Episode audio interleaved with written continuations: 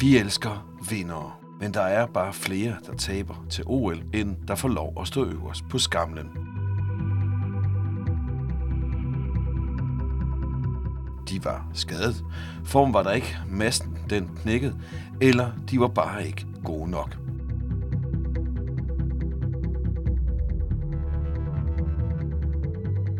Vi hylder de tabere, der har tabt mest grundigt, der hvor det gik mest galt, dem, der lige frem blev lagt for spot og spe. De kæmpede nemlig lige så hårdt. Mange kæmpede gennem hele livet. De vandt bare ikke. For det er nederlaget, man lærer mest. Hvad har de lært om sig selv, og hvad har de lært om at angribe livet, når man mislykkes med sin drøm? Hvad har de lært af at være de største tabere? Hvordan og hvorfor startede du med at dyrke atletik? Det var da jeg var øh, 11-12 år gammel. Der øh, spillede jeg tennis på Aarhus 1900's tennisanlæg lige ved siden af Aarhus Stadion. Og så havde jeg nogle veninder, der gik til atletik, og jeg synes, at de var ret, det, var, det var interessant, hvad de lavede, og hvad foregik der på den anden side, på den anden side af hegnet. Øh, man kunne faktisk sådan lige kigge igennem hegnet på det tidspunkt imellem de to anlæg, og jeg synes, at det var altid spændende, hvad der foregik til atletik. Og så tog jeg med mine veninder en dag, og så øh, fangede det mig med det samme. Altså fra dag et, der var det bare et eller andet, der tændte i mig, altså at løbe hurtigt og springe langt eller kaste langt. Det synes jeg var enormt interessant. Hvorfor får du den her øh, kærlighed til sporten, til atletik? Jeg tror, det er konkurrencegenet, jeg altid har haft, og du konkurrerer imod et målebånd eller et stopur. Så det er ikke sådan måske i fodbold, der bliver man måske, jo, du bliver vurderet på mål, men hvordan bliver hver enkelt spiller vurderet? Det er tit det, det man ser i avisen, de får en eller anden øh, karakter, ikke? Men vi er, det er meget konkret i atletik. Der er ikke noget at løbe fra. Der er et målbånd, der fortæller dig præcis, hvor god du er på dagen. Det synes jeg egentlig er ret fascinerende. Øhm, og jeg synes, det er fascinerende den måde, man virkelig kan presse sin krop på i atletik. Når og hvordan finder du så ud af, at du er god til det her og har talent for det? Det gør jeg sådan set egentlig ret hurtigt, fordi jeg kan konkurrere med de bedste i min aldersgruppe på det tidspunkt. Øh, jeg var forholdsvis hurtig og eksplosiv. Øh, I den alder kaster man ikke med spyd, der kaster man med bolde, og der var der en, en træner, der synes, at øh, det var da interessant, hvor langt jeg egentlig kunne kaste med en bold. Øh, jeg er ikke sikker på, hvor jeg havde det fra, men der kommer nok noget fra en serv i tennis eller kast med sten, når man er ved stranden. Jeg vandt i hvert fald de konkurrencer meget, meget stort i den alder, og så var det sådan naturligt, at jeg sådan blev... Jeg kom ind i talentgrupper, og jeg startede med noget, der hedder syvkamp, hvor man var meget bred. Kan du huske en øh, konkret hændelse eller en oplevelse, hvor du tænker, ja okay, det her, det, det, det er god til det her? Jamen, det var nok, da jeg var til junior-VM i 95. Da jeg kom med, anede jeg ikke, hvad det egentlig vil sige at være god, og jeg kom ind usidet. Da jeg var til VM, der satte jeg en stor personlig rekord med omkring 5 meter, og jeg endte med at blive nummer 4 til junior-VM. Øh, og jeg var stadig ret ung på det tidspunkt, og der var jeg sådan, okay, jeg må da have et eller andet talent her. Og, og der valgte jeg sådan set lidt syvkampen fra, og så satte jeg på spydkast. Det var sådan mit aha øjeblik. Du beskriver den her aha-oplevelse og siger, at det der spyd, der kommer rimelig langt. Altså, jeg ved godt, det er mange år siden, men kan du huske, hvad det var for en følelse, du fik? Det er jo fedt at være god til noget, ikke også? Og da jeg var til junior-VM, altså jeg havde aldrig nogensinde, jeg havde ikke rigtig været ude til nogle store konkurrencer før, og jeg synes, det var en fantastisk oplevelse at være sammen med andre nationaliteter og se andre piger kaste spyd, og man har det der til fælles med, at man, Altså, det er jo så basalt at kaste en pind så langt, som man kan, ikke? Altså, det virker jo helt åndssvagt, ikke? Men øh, det var bare noget, der fangede mig. Jeg synes, det var jo enormt fedt. Det er meget svært at forklare til folk, der ikke har prøvet det. Hvis man skal prøve at sætte i relief til en bold, hvis man kaster en bold, og den bold, den bare fortsætter og flyver og flyver og flyver, det giver et eller andet kick, og adrenalin ved at konkurrere, det har altid gjort et eller andet ved mig du siger VM 1995, altså ungdoms-VM. Der er der jo alligevel ni år til dit første OL. Hvornår bliver det alvorligt sådan rigtigt for dig? Jamen, altså desværre, det der skete, da jeg kom hjem fra junior-VM, der var jeg forholdsvis træt, og jeg konkurrerede i en konkurrence fra min klub. Øh, I et øjeblik, og det er det der problem med spydkast, det er, at hvis du ikke er opmærksom og fokuseret 100%, så bliver man altså skadet. Og øh, jeg blev skadet i øh, min første konkurrence efter junior-VM, hvor jeg ødelagde mit øh, ledbånd i albuen, som er en ret seriøs skade. Det tog et år, inden jeg blev opereret, fordi på det tidspunkt var jeg faktisk kun den nummer to i Aarhus, der havde fået den slags operation, det hedder en Tommy John operation, som man kender fra baseballspillere i USA. Mm. Så det var sådan set lidt eksperimentelt på det tidspunkt, men jeg skulle have det ordnet. Jeg havde virkelig ondt, og det havde taget lang tid, inden at det var egentlig var blevet taget alvorligt. Jeg havde fået at vide, at det var mentalt, og jeg bare skulle kaste, men det var ikke mentalt. Det gjorde virkelig ondt. Min ledbånd var helt sprunget. Så derfor tog det lang tid for mig at komme tilbage. I mellemtiden havde jeg flyttet til København og skiftet klub. Jeg havde jo stadigvæk det der junior-VM i bagtanken om, at det her det er noget, der er sjovt, og det er noget, jeg godt kunne tænke mig at prøve igen. Hvis jeg ikke har haft det stævne, så tror jeg ikke, jeg havde fortsat. Men jeg vil tilbage, og det tog mange år desværre. Det var også en kombination af at møde den, den rigtige træner og den, være i det rigtige setup. Øh, så derfor tog det mange år. Du siger jo selv, at det tager mange år.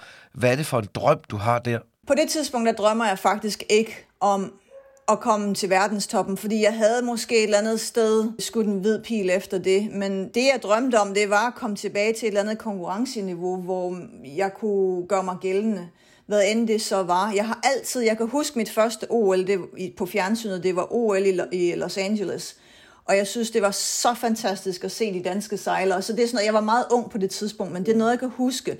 Så jeg har altid haft det der OL i bagtanken. Det kunne være en fed oplevelse.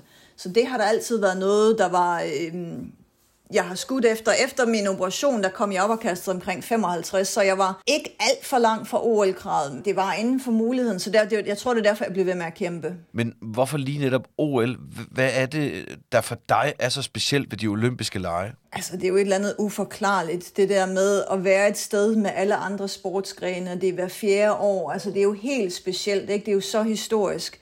Det tror jeg, det er svært at sætte, sætte ord på som, som, som sportsudøver, men jeg tror, det er noget, alle sportsudøvere har til fælles, at det virkelig er et kæmpe mål. Som, altså hvis det var nemt, så var der mange flere, der var til OL. Det er virkelig ikke nemt at kvalificere sig til OL.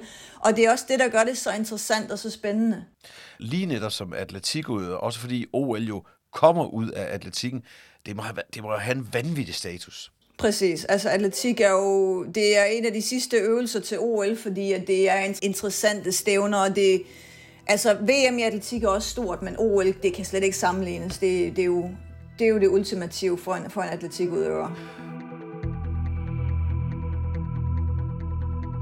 Mark Fletcher, Christinas eksmand og mangeårig personlige træner, ortopædkirurg med speciale i sportsskader.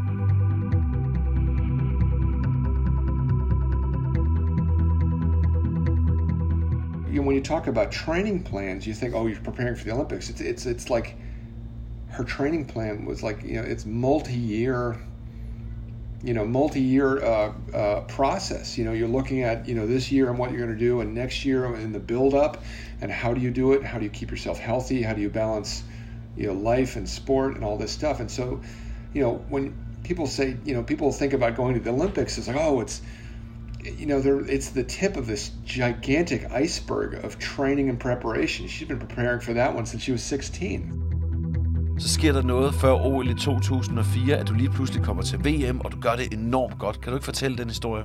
Til OL i Athen, der mødte jeg faktisk øh, Western Hafstansson. Han var Joachim B. Olsens træner. Vi besluttede, at vi skulle slå os sammen og, og lave, lave et stærkt team. Og det, altså, han så noget i mig, og jeg så absolut mange ting i ham. Jeg var i en situation med en træner på det tidspunkt, jeg var kørt ret død i. Der havde ikke rigtig været nogen udvikling i mange år. Så vi tog beslutningen om, at nu satser vi 100%. Han troede på mig, og jeg troede på ham. Og det er bare frugt ekstremt hurtigt, og det viste bare, at jeg var virkelig ikke i det rigtige setup før. Øh, hvis jeg kunne gå tilbage og, og have, have ændret min beslutning tidligere, så havde jeg selvfølgelig gjort det, men sådan er det jo altid med mange ting i livet. Og hvad sker der så? Jeg bliver øh, fysisk meget stærkere. Øh, jeg bliver mentalt meget mere fokuseret. Han brugte meget tid på det mentale, som er meget vigtigt i sport. Øh, det tekniske har sådan set altid været der, men det er bare ikke nok. Så vi havde en, en, en meget konkret plan. Vi brugte uendeligt mange timer sammen, selvom på det tidspunkt, der boede jeg i USA, og han boede øh, i Sverige på det tidspunkt.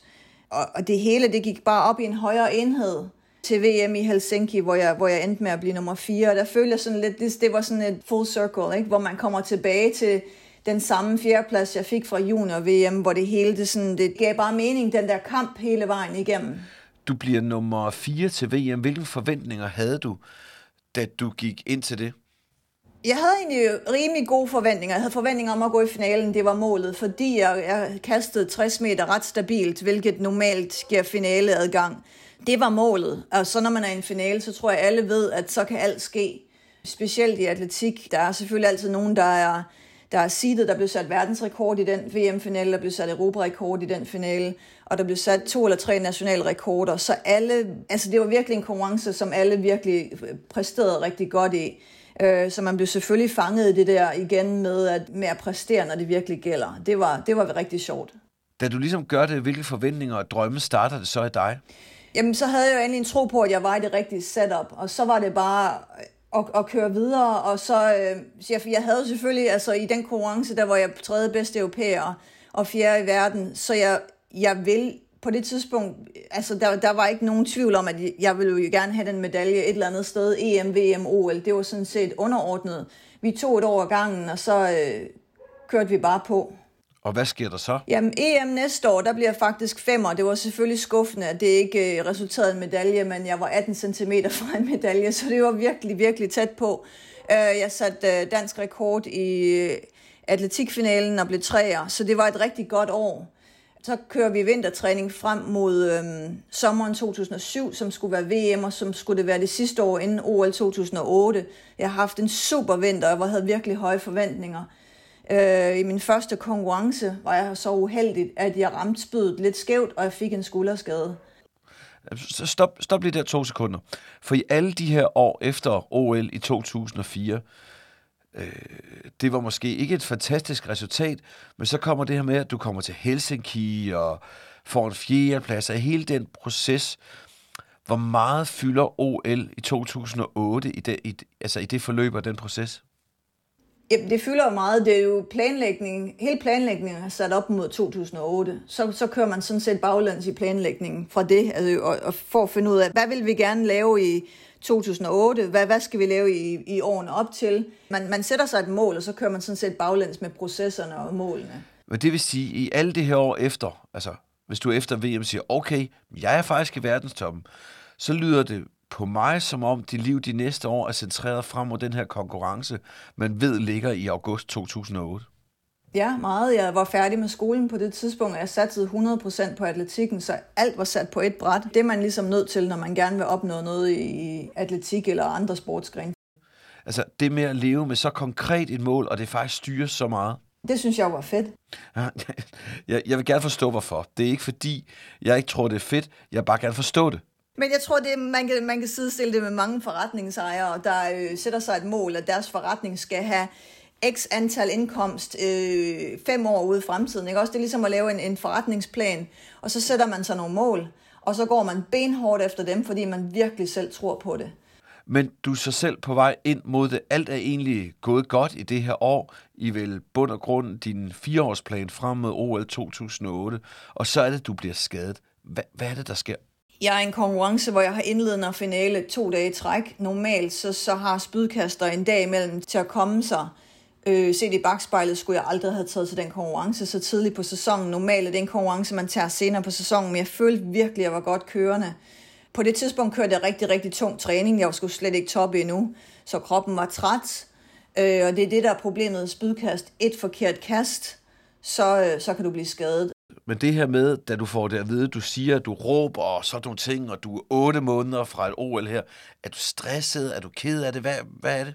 Der var jeg faktisk rigtig, rigtig sur, fordi på det tidspunkt havde jeg mistet tre måneder, fordi jeg vidste, at jeg skulle opereres. Det problemet er med sådan en stor skulderskade, at man skal opereres, så tager det normalt år at komme så. Jeg ved, at uret det, det, det tigger afsted, og jeg, jeg er ved at løbe tør for, for muligheder. Og det var derfor, jeg pressede så hurtigt, og jeg valgte at, at slutte sæsonen tidligt, fordi det er jo mod OL, det er det, der tæller.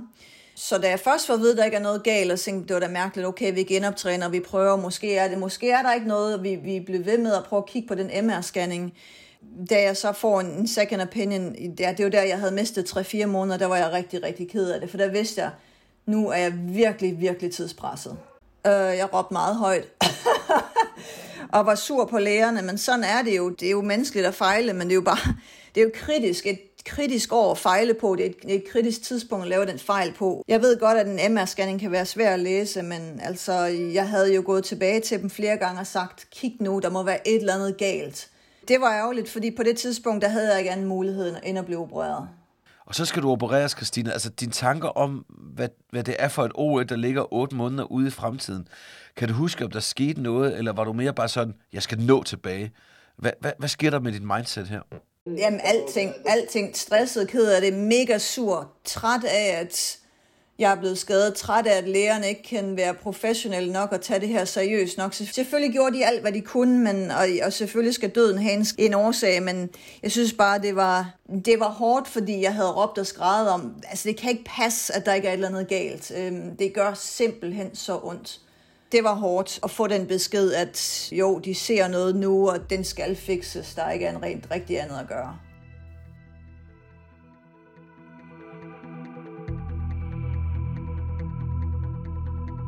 Mark Fletcher, Christinas eksmand og mangeårig personlige træner, ortopædkirurg med speciale i sportsskader.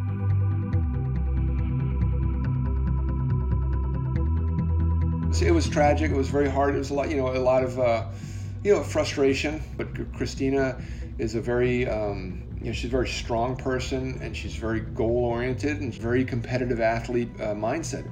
Okay, I have this problem. What do we do? But you have to understand, as an athlete going through a, an athletic career or building up to become this level, every stepping stone you get to along your career, you fail and you fail and you fail and you pick yourself up and you try again. And so people look at these, you know, amazing athletes' great stories, and what makes the stories really amazing is that they didn't get there because they were successful the whole time.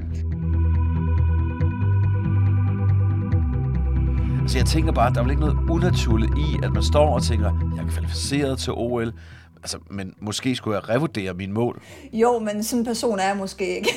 jeg var så fokuseret, så øhm, forhippet på at komme til det her OL og opnå det resultat, som jeg egentlig følte, at jeg havde misset. Altså, jeg følte virkelig, at hvis jeg kunne få min skuldre i orden, så kunne jeg have en god chance. Altså ultimativt, det var jo at få en medalje, ikke også? Hvis det havde fortsat efter VM, som, som det skulle have, hvis jeg ikke havde fået den skulderskade, så tror jeg, jeg havde været med i mixet om medaljerne. Det var da også det, der var målet.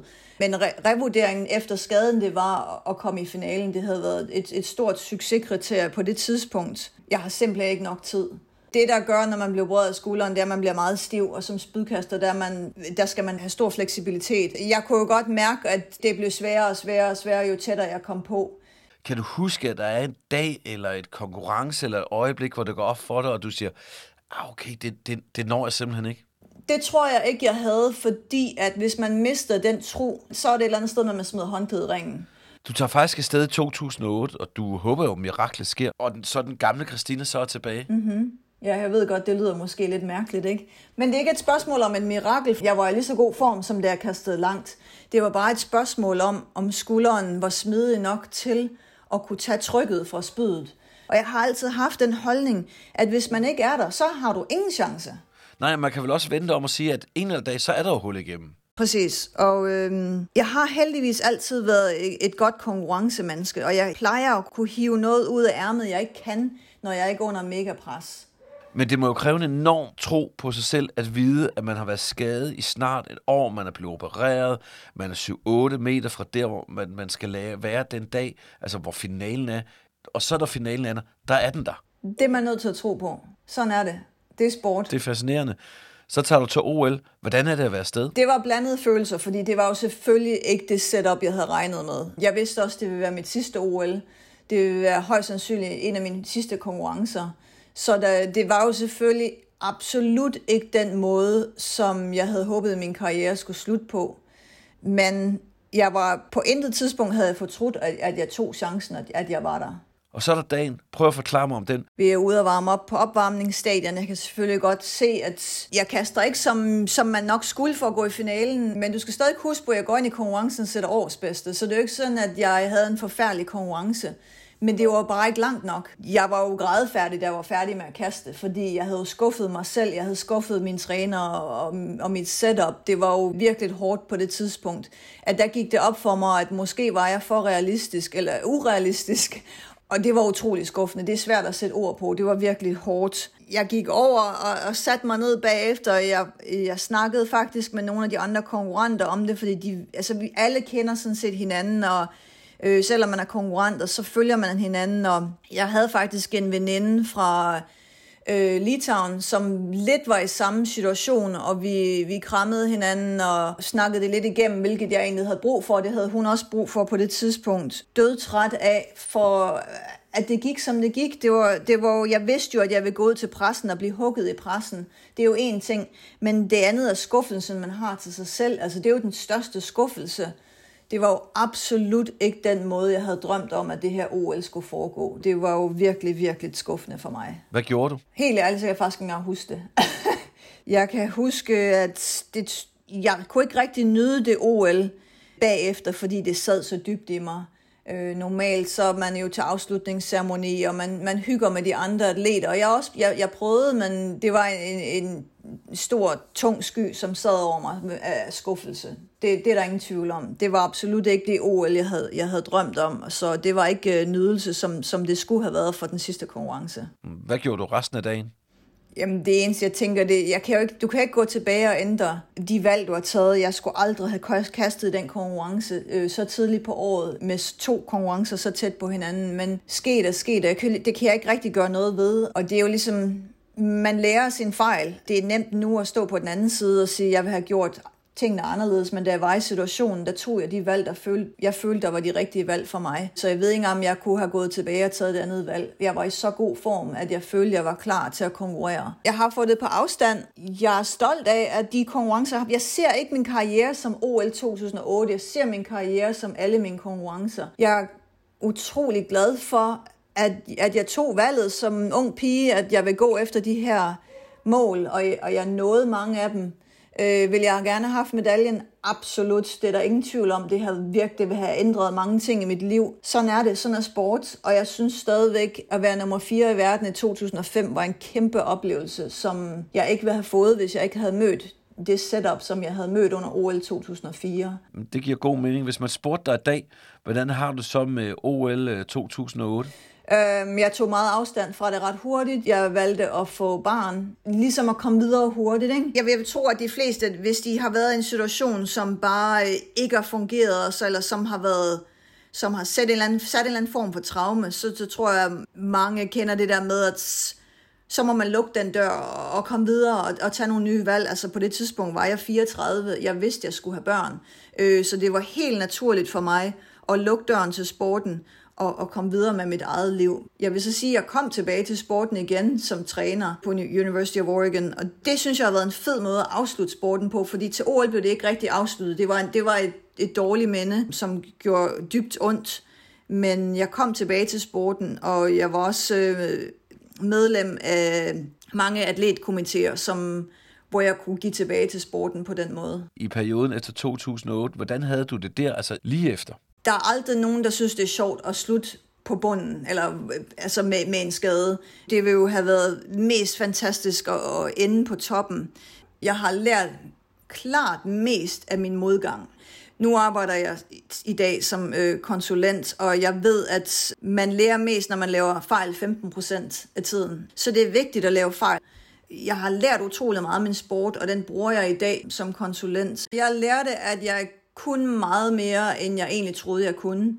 Da jeg var en ung pige på atletikbanerne i Aarhus, der, havde jeg, der ved jeg ikke, om jeg... Jeg tror ikke, jeg var det største talent i hele verden. Øh, men jeg har godt nok kommet langt på min vilje og på min træningsiver.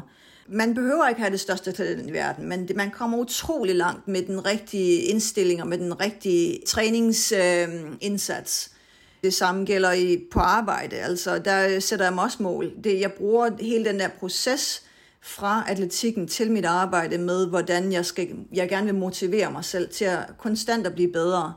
Så der lærte jeg, at der er meget mere i, i, i verden end blot sport og atletik. På det tidspunkt, der lever man jo en boble. Jeg fandt ud af, at på det tidspunkt, at sport er én ting, men, men der er mange andre ting i livet, der er meget mere vigtige. Øh, det at få et barn var helt fantastisk. Altså, det var jo sat det hele i perspektiv. Det er jo virkelig en kæmpe kontrast. Jeg tror, det vigtigste, jeg har lært, det er virkelig det, man på amerikansk kalder grit. altså, hvor langt man kan komme med, hvis man virkelig har den rigtige indstilling. Og, øhm, og det er også noget, man lærer i USA, det der med, altså ja, i Danmark er der jo stadigvæk nok janteloven meget, men her i USA er det jo meget det der med, at øh, man sætter sig nogle vilde mål, som i Danmark nok vil tænke, hold da fast. Men her der øh, er, der, er der ikke nogen jantelov, og det er et eller andet forfriskende. Altså, du lyder som om, du trives ret godt i at have opposition til janteloven.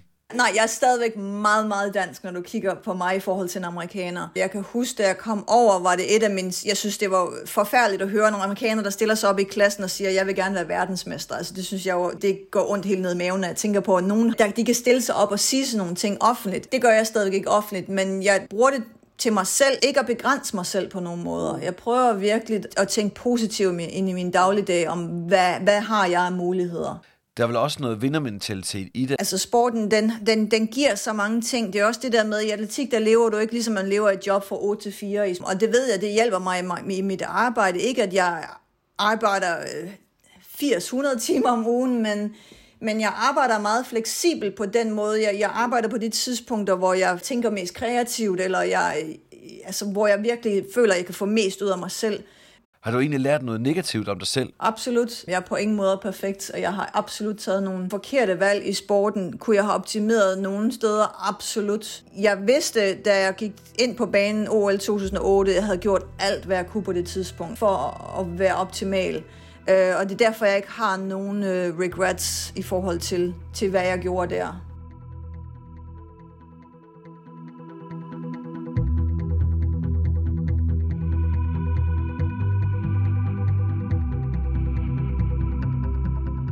Lyttede lyttet til De Største Tabere. Lavs program om OL-deltagere, der var så tæt på, og så alligevel så langt fra.